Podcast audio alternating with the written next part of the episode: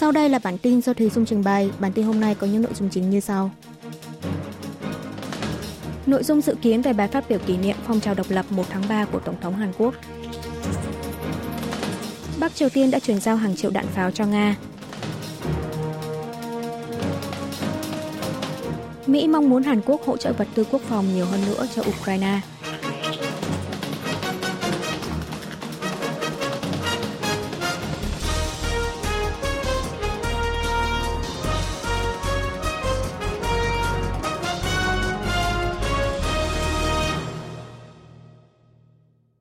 Nội dung dự kiến về bài phát biểu kỷ niệm phong trào độc lập 1 tháng 3 của Tổng thống Hàn Quốc. Một quan chức văn phòng Tổng thống Hàn Quốc trong bài phỏng vấn qua điện thoại về hãng tin Yonhap ngày 27 tháng 2 cho biết, trong bài phát biểu tại lễ kỷ niệm phong trào kháng Nhật giành độc lập 1 tháng 3 tới, Tổng thống Yoon song yeol sẽ làm nổi bật về phong trào độc lập trên khía cạnh giáo dục, văn hóa. Dự kiến Tổng thống sẽ nhấn mạnh rằng chính những nhà hoạt động đấu tranh ở lĩnh vực giáo dục, ngôn luận đã đóng vai trò là chất dinh dưỡng cho phong trào độc lập 1 tháng 3. Bên cạnh đó, có thể ông Yun cũng sẽ đề cập về các hoạt động ở lĩnh vực ngoại giao của cố Tổng thống Lee Seung-man, vị Tổng thống đầu tiên của Hàn Quốc. Ngoài ra, quan chức văn phòng Tổng thống cho biết trong bài phát biểu sắp tới, Tổng thống Yoon song yeol sẽ tái khẳng định rằng phong trào độc lập là một phong trào kiến quốc nhằm xây dựng một quốc gia dân chủ tự do, tôn trọng tự do, nhân quyền và pháp trị, đồng thời đã thông điệp kêu gọi tìm kiếm phương án phát triển tương lai trên tinh thần phong trào độc lập 1 tháng 3. Tổng thống cũng có thể sẽ đưa ra thông điệp về việc tăng cường hợp tác hữu nghị Hàn-Nhật trong bối cảnh năm sau là kỷ niệm 60 năm thiết lập quan hệ ngoại giao song phương. Dư luận cũng quan tâm tới thông điệp với Bắc Triều Tiên và về thống nhất của Tổng thống Yoon, trong bối cảnh Chủ tịch Ủy ban Quốc vụ Kim Jong-un cuối năm ngoái đã gọi quan hệ liên triều là quan hệ giữa hai quốc gia thù địch. Bắc Triều Tiên đã chuyển giao hàng triệu đạn pháo cho Nga.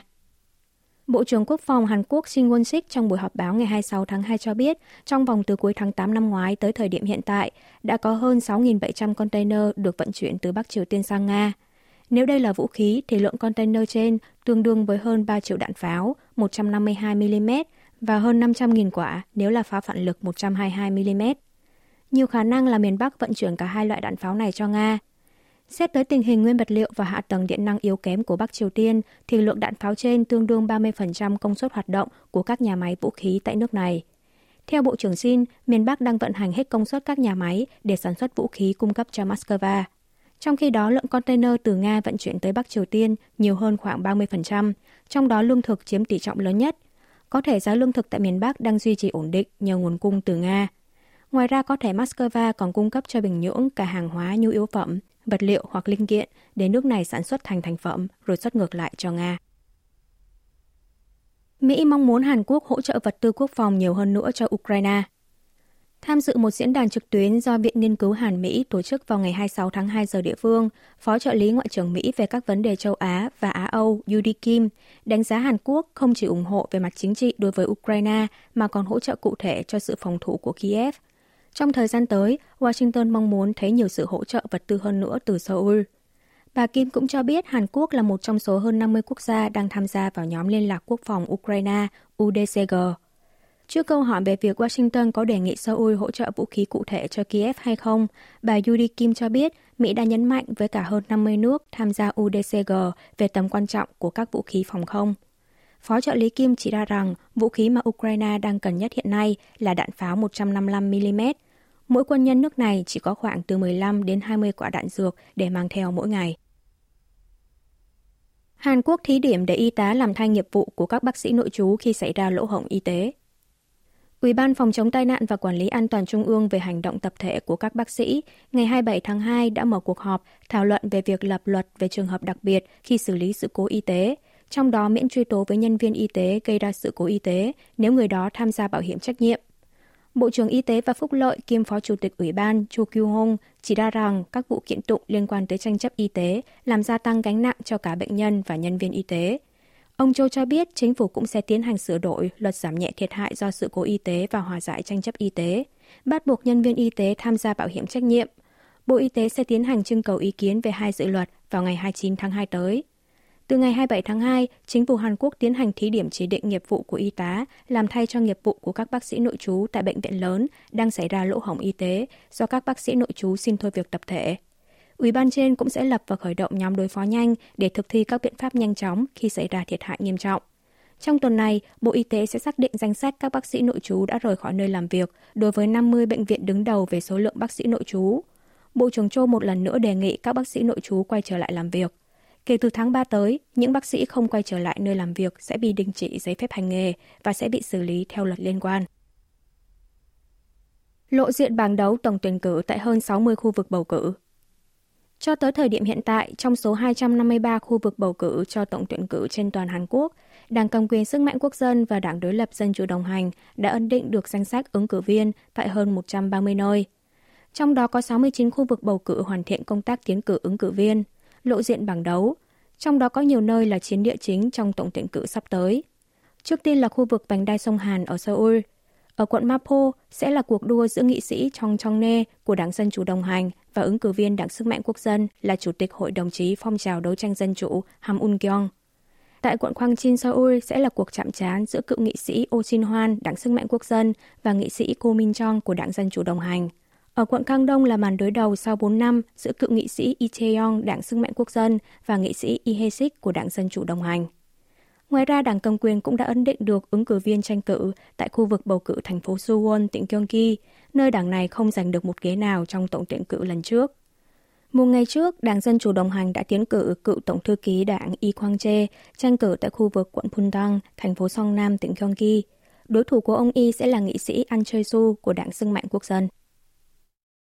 Chính phủ Hàn Quốc xóa bỏ 24 loại chứng nhận trùng lập với chứng nhận quốc tế và ít hiệu quả.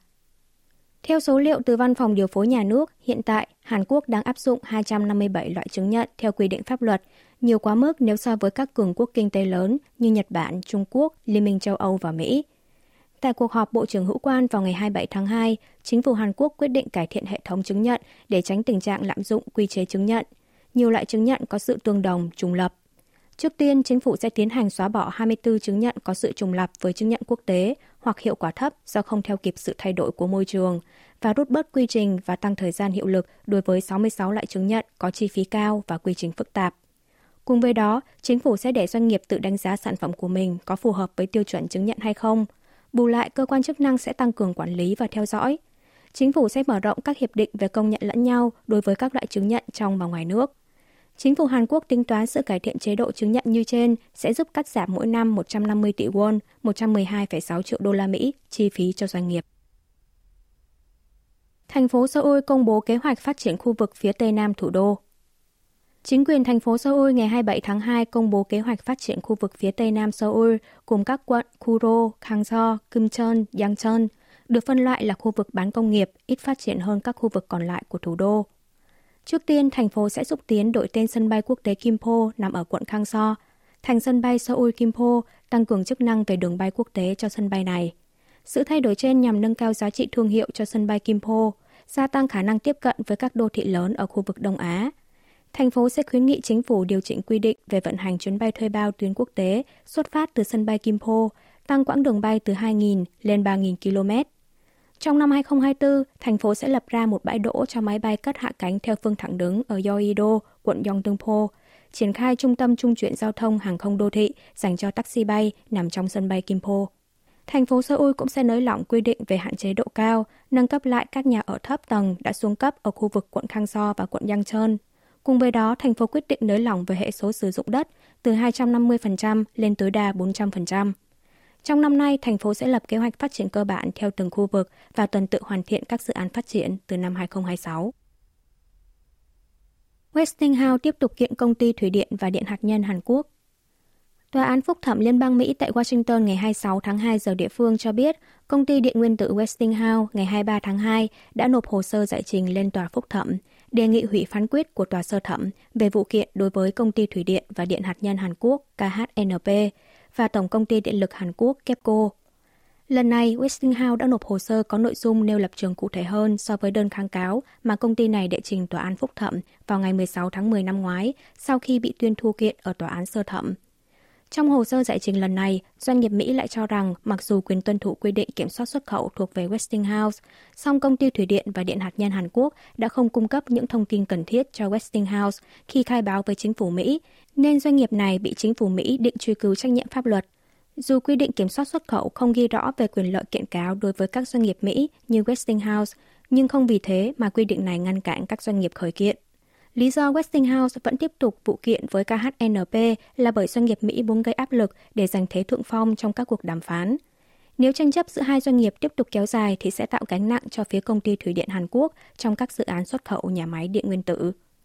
Vào ngày 31 tháng 1 vừa qua, chính phủ Cộng hòa Séc đã loại Westinghouse, chọn công ty thủy điện và điện hạt nhân Hàn Quốc và tập đoàn điện lực Pháp để thực hiện đấu thầu dự án xây dựng nhà máy điện nguyên tử mới tại nước này. Do vậy, một số ý kiến cho rằng có thể Westinghouse sẽ quay sang hợp tác với KHNP để thu được phần nào lợi nhuận. Quý vị và các bạn vừa nghe xong bản tin của Đài Phát thanh Quốc tế Hàn Quốc KBS World Radio. Sau đây sẽ là chuyên mục tiếng Hàn qua phim ảnh từng lên sóng năm 2016. Mời quý vị cùng lắng nghe.